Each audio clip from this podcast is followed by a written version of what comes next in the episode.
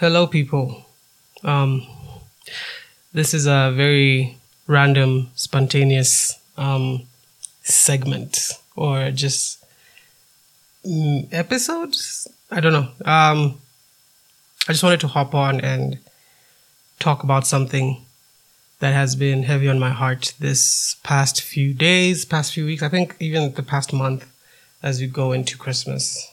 Um, and there's really no way of segueing into it without getting right into the meat. And um, yeah, so like I've really been struggling with the idea of life.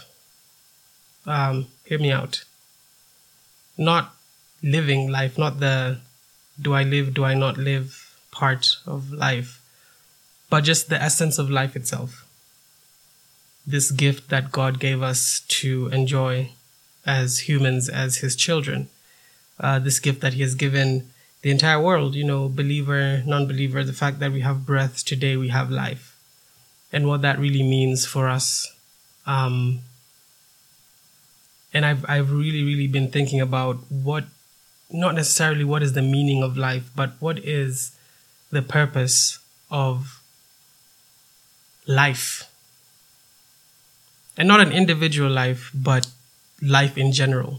Like, why did God decide that He would put us on this earth, not as individuals, but as individuals inside communities, inside complex systems, inside, different time frames and timelines, um, you know, different centuries? Like, why did God allow us to exist the way we exist in this day and age? Like, why are you in the time that you're in. So, like for instance, I'm recording this um, in the morning on a sunny Tuesday um, in 2022. I could have been made in any other time, but God chose that I should exist in this time. And this is not one of those existential kind of uh, crisis I'm having, just a general wonder um yeah. Like why why why god why did you give us life? And it just got me thinking as i was reflecting. A couple things have been happening that probably wouldn't get into because they're very specific to me. But the outcome is something that i'm sure we can all relate to and why i'm recording this right now. Um, i was just thinking when did we stop living for each other when did when did life become about self-preservation? When when did we get to a place where we, we were okay with getting enough for ourselves before we take care of others? When did the roles switch to me first, then my neighbor? When did we read the Bible and see Jesus meaning love your neighbor as you love yourself as first love yourself, then you can love your neighbor. And when self is not loved enough, then your neighbor can wait. When when did that become the message? Because when I read the Bible, I see he says, Love the Lord your God with everything that is within you. And then from that, you will love your neighbor as you love yourself. And when I see that in the Bible, when, when I see what it looks like to love God with every single being, every single thing that is within me, that translates into emptying myself because I cannot love with God with everything I am if all that I am is sin. If all that I am is a sinner, let me say that. If all that I am is broken, the Bible has made it very clear on the redemption story, which is we were trapped in sin. God came to save us, but to save us, we have to submit to Him. Not have to, we get to submit to Him. And in that submission, we empty ourselves. And Paul talks about this like every day we empty ourselves. We beat our flesh into submission. We, we deny ourselves these things so that we can be closer to God. We seek first the kingdom of God and only by doing that can we love our neighbor so when did it become about my needs first then others. And I ask this because the contemplation I've been having has has been from a variety of, of events, conversations, simple conversations about faith, to very complex um, scenarios that have played out in my life and my friends' lives that I've been able to just witness.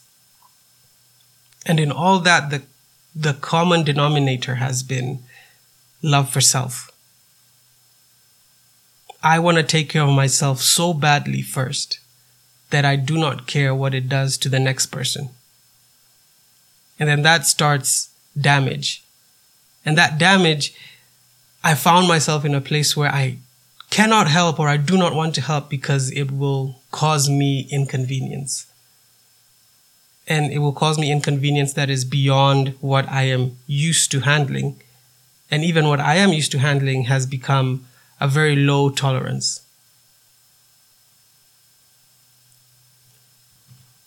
friends, when did when did life become about us? When did we stop caring about the needy? When did we stop caring about the less fortunate in society, not just physically, but those who are disadvantaged emotionally, mentally, spiritually? When when when did we stop caring?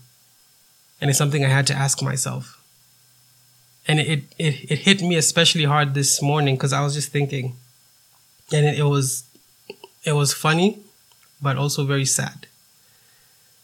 Um, as a kid, I used to pray, and this was you know as as a child in my childish and childlike way. I used to see this like really really high end houses and properties. I loved architecture growing up. I still do. I love great designs. I love big spaces. I, I, I am a sucker for like just grand spaces, especially homes, particularly homes. And when I was younger, I used to pray, God, give me all the money because I want to live in that space. I want to live in that house. And it wasn't because I love the space. Yes, I did. But that prayer was always, man, I cannot imagine how much fun I'd have with my friends in such a space. And it was very crazy because even as a child, that, that prayer, and I still remember it quite fondly, it wasn't the fun that, oh, come to my house. Let's, you know, play with my things. No, it was like we have a space and the fun that when I thought of fun, what usually came to my mind was just joy, happiness, having a space where we're all equals and no one lacks and everyone is happy. And the reason why I prayed that prayer specifically was because I looked around and I had friends who lived in such spaces. I had par- I had parents who lived in such spaces. I had uh, colleagues who lived in, in, such space. Well, I was a kid. I didn't have colleagues, but like people that I knew, uh, acquaintances. Let me say that who lived in such spaces. And whenever we went there, it felt like there was this aura of this is my space. Do what I want you to do. Behave yourself. Not everyone is allowed here and it's a privilege for you to be here. And that is the message of the world. Unfortunately, it's like get for yourself and then choose who you enjoy it with. But I used to look at these spaces. I'm just like, yo, imagine if this was for us. And what I didn't know at the time, looking back, was that I was picturing the book of Acts. I was picturing a scenario where people came together and those that had plenty gave, gave beyond what they had, and those that had nothing had something to get. And at the time I was, it was, you know, I was, I was, I was tunnel visioned in that, you know, it was money and this big houses and, and, you know, big cars. I've always, I, I have hated small cars. I mean, I would love to have a sports car one day, but I have always hated small cars. And the particular reason, and my friend, my close friends know this, is because we can't carpool. You can't. Like you, you can't. If you have a two seater car, you just, you can't. It's just two people. but I love SUVs and I always drive SUVs and I love driving pickups because it's like, yo, get on yo, there's space. Yo, we'll make room. We, we, we will accommodate. I've always loved that because being with my friends, being with strangers, people I just met, it's like, yo, and I know it's always been a safety risk, but God has been so good to me. The idea of community to me has just been central. And I'm not saying this to kind of come off as holier than thou, but I learned from a very young age the the damage of the damage that comes with um, being neglected, being cast as second class, being seen as, or, or rather, not being seen. And in a space where I had the privilege to have everything that I could need physically and materially, the lack of community and the, the lack of authentic community was quite damaging. So, this is me as a child. Um, seeing the book of Acts in a very simplistic way in material things. And yes, that, you know, that was me then. And I, I, I looked back and the reason why I'm here right now is because I had an evaluation of that same thought a couple of months ago. And I realized that I still have the same prayer. Oh God, I want money. I want, I want a big house. I want a big car. But the reason had changed. It was, God, I want my own privacy. I want my own space. I want my own luxury. I want, I want this for myself. And then whatever's left, I can help others with. And this is me as a mature Christian. This is me as Bible believing, God fearing man. This is me doing life as I am right now. But over time, I've drifted away from the word what it really means to be rich. The true purpose of why God gives us what He gives us and why He doesn't give us what we don't have. And today, as I was just reflecting on this idea of the greatest gift, the Son of God come down for us, it got me thinking what if God had the same mindset that we have? What if He decided, I'm not going to give you my best until I'm satisfied. I'm going to keep this to myself and I'm going to give you the bare minimum that is enough for you to survive, but not enough for you to thrive. Because if I give you what's enough for you to thrive, then I'll be at a deficit. What if God decided, I'm not going to give you my only son because this is way too precious to me. This is way, way too valuable to me. Let me look for something else that I can give you that would allow you to have temporary relief, but I would still feel good and be comfortable. And I'm sorry to say, but it was quite sickening when that thought hit my head. Because I just, I saw myself, this human being who has depended on the grace of God literally every second. And on some days, it has been depending on his amazing power to just keep me alive, to keep me breathing. When I've been sick in hospital, when I've been, you know, deep in depression, when I have gone through suicidal thoughts that were at the cusp of causing me to literally end my life. I have thought of that sacrifice that God gave through his son, who in turn gave a sacrifice of himself so we could have the Holy Spirit who now dwells within me and is literally my lifeline.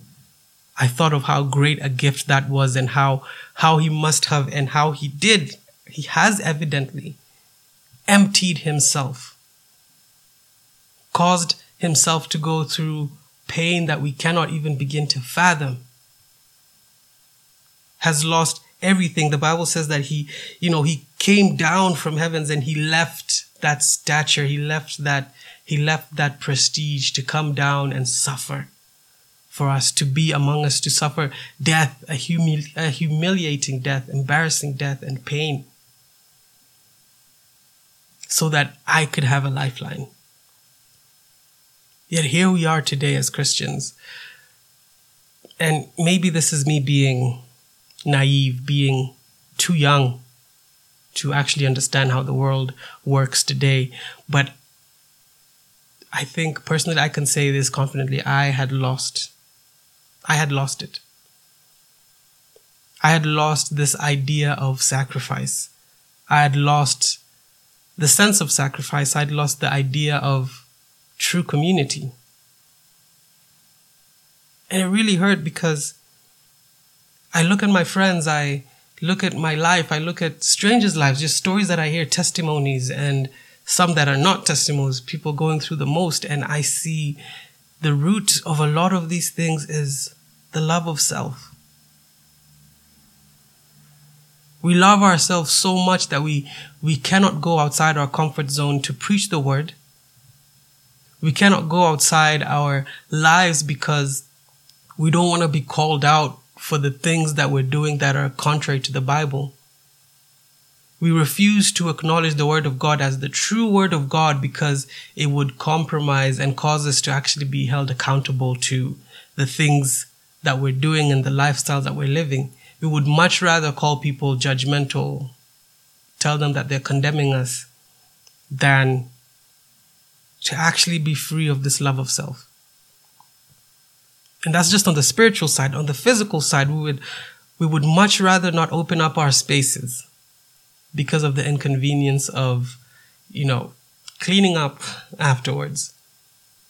Or the fact that it's going to cause us a lot of financial strain. Or the fact that it's going to cause us our privacy. It's going to cost us our privacy. Emotionally we would rather not be there for people and empathize. We would rather sympathize and share likes and share prayers and give generic comments. We would much rather do that because that gives us peace of mind. I look in the bible and that's not what i see. I see a savior who gave himself in every single aspect and i see disciples who came after him and emptied themselves every single day. Every single day. The Bible said every day they gathered, they broke bread, they, they shared what they had, and yes, they empowered each other. There was no laziness. They empowered each other, but where someone lacked and someone had plenty of, or even had anything to give, they gave. And we see this, Paul talks about this church where he knows that they, that they're poor, but they have given everything that they have and they give and give and give. But we are in a place where we take and take and take. The, the position that we've taken as the church today is just, and I'm not meaning the church organization. Yes, that is part of the word church, but itself, self as well, like our individual selves we have become takers. Takers, takers, we take, we take, we take, and we give so little. We, we give, we don't give a damn. We don't give a damn.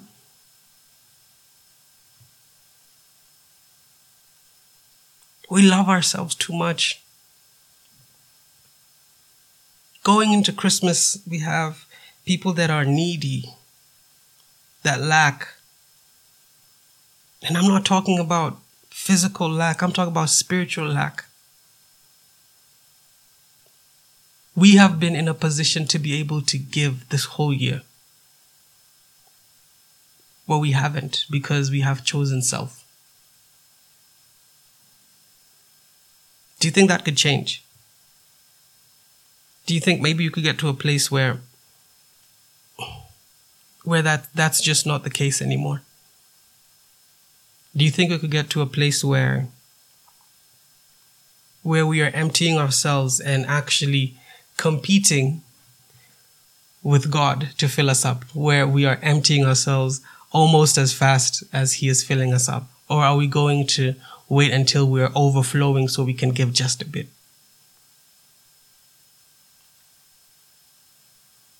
The prayer I had this morning it wasn't really a prayer. It was just a shouting match. I was just sh- I was just shouting. I was so frustrated. I was just telling God, you know, I I I've I've lost it. I've lost it. I've lost the urge to want to empty myself. I've I have surrounded myself with people that have lost the urge to want to empty themselves and help others.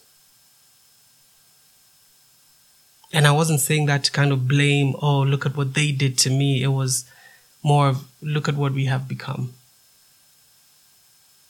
And in all this, I was just in awe of his grace and mercy that even in this slow sliding away, he has been faithful.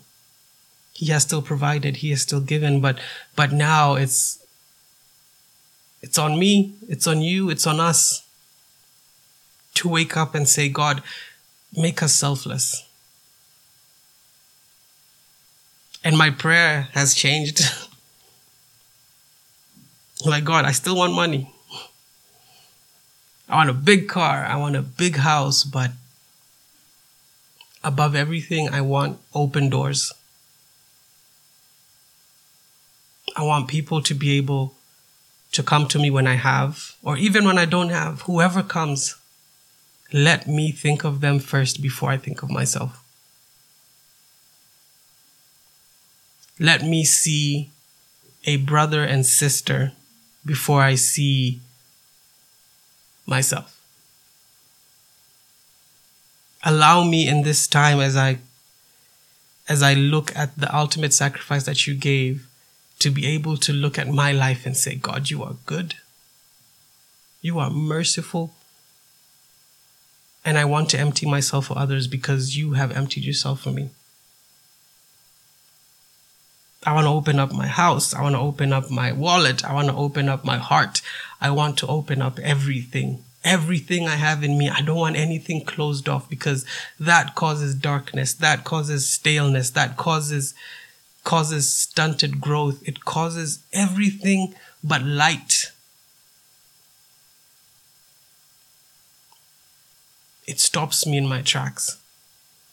And it gives me an illusion that I am being mature. No, no, no. I was thinking, like, I was having a very heavy morning just thinking about this. When did I get to a place where my life mattered? When did I get to a place where I cared about my life? When, when did I get there? When did we get there? Our lives are not our own. When did I get to a place where I stopped asking God, how can I almost die for you today? How can I give to the point of death? And that's that that it's it's very foreign to someone right now who's listening and it was foreign for me as well because the last time I thought about that was a very, very long time ago. I was maybe 14, 15. How can I, how can I die today, God?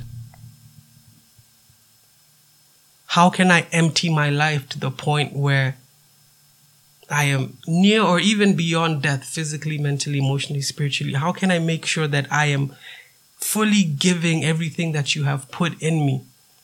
with the full confidence that even before I started to empty myself, you had overflown me. How?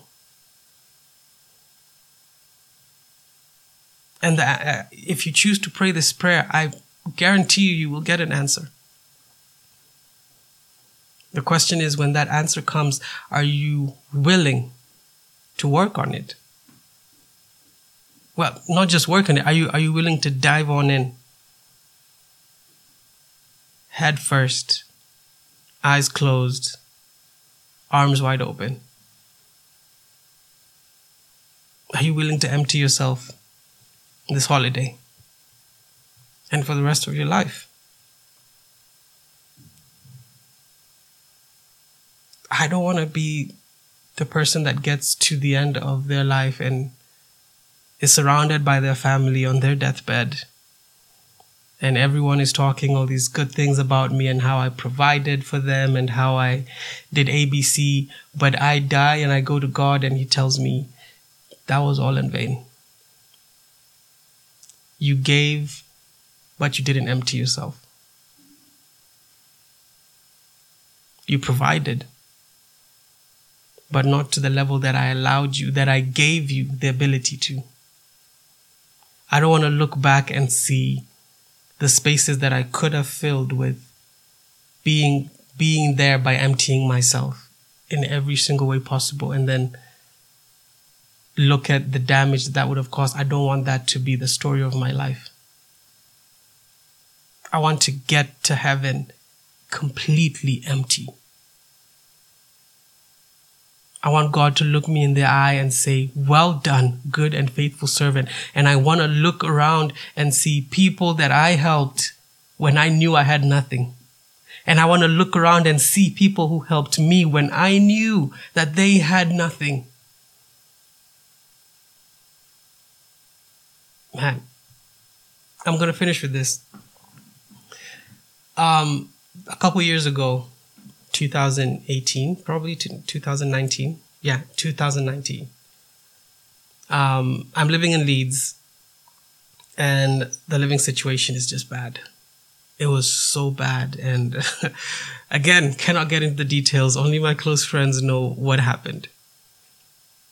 And there was uh, the house I was living in. It was a good house, man, big, really nice uh, living with a couple roommates, and some drama ensued, and I had to leave quite abruptly in the middle of the night, not knowing where I'll go. I picked up my phone and I called my best friend, my brother, David. If you're listening, bro, I, you know, I love you so much. And I didn't even finish explaining what was going on. He just said, bro, come over like I I don't have much room, but I I do have an extra bed. He didn't say this on the phone. He was just like, come, just get out of there, come over. And I stayed with him for two, maybe three weeks. I think. It, it, it felt like two or three weeks. And eventually everything was sorted. Um, it was it was a great time. Um, and I went back to my life and you know everything came came back together and I thank God that the issue resolved itself. But I look back and and it's instances like those. I still don't know how much it took from him to invite me into his space. But I was in a desperate place and my friend he looked at his space He's like listen this is going to cost me my privacy this is going to cost me my peace of mind this is going to cost me abc but i love you so much. I would rather have that taken away from me than to justify not helping a friend and a brother. And i take it even further like i would i would much rather have these things taken away from me than not to help a stranger that I meet on the street. Someone who is suffering.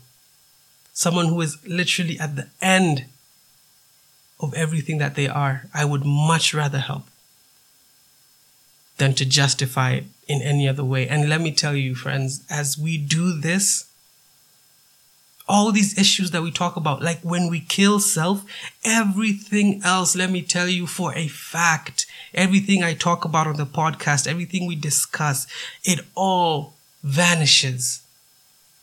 It stops being, it stops being an issue. This idea of oh do i listen to secular music? Do i not listen to secular music? Do i tithe? Do i not tithe? Do i do i do i go to this church? Do i not go to that church? How do i overcome sin? How do i it all fades away when we kill self.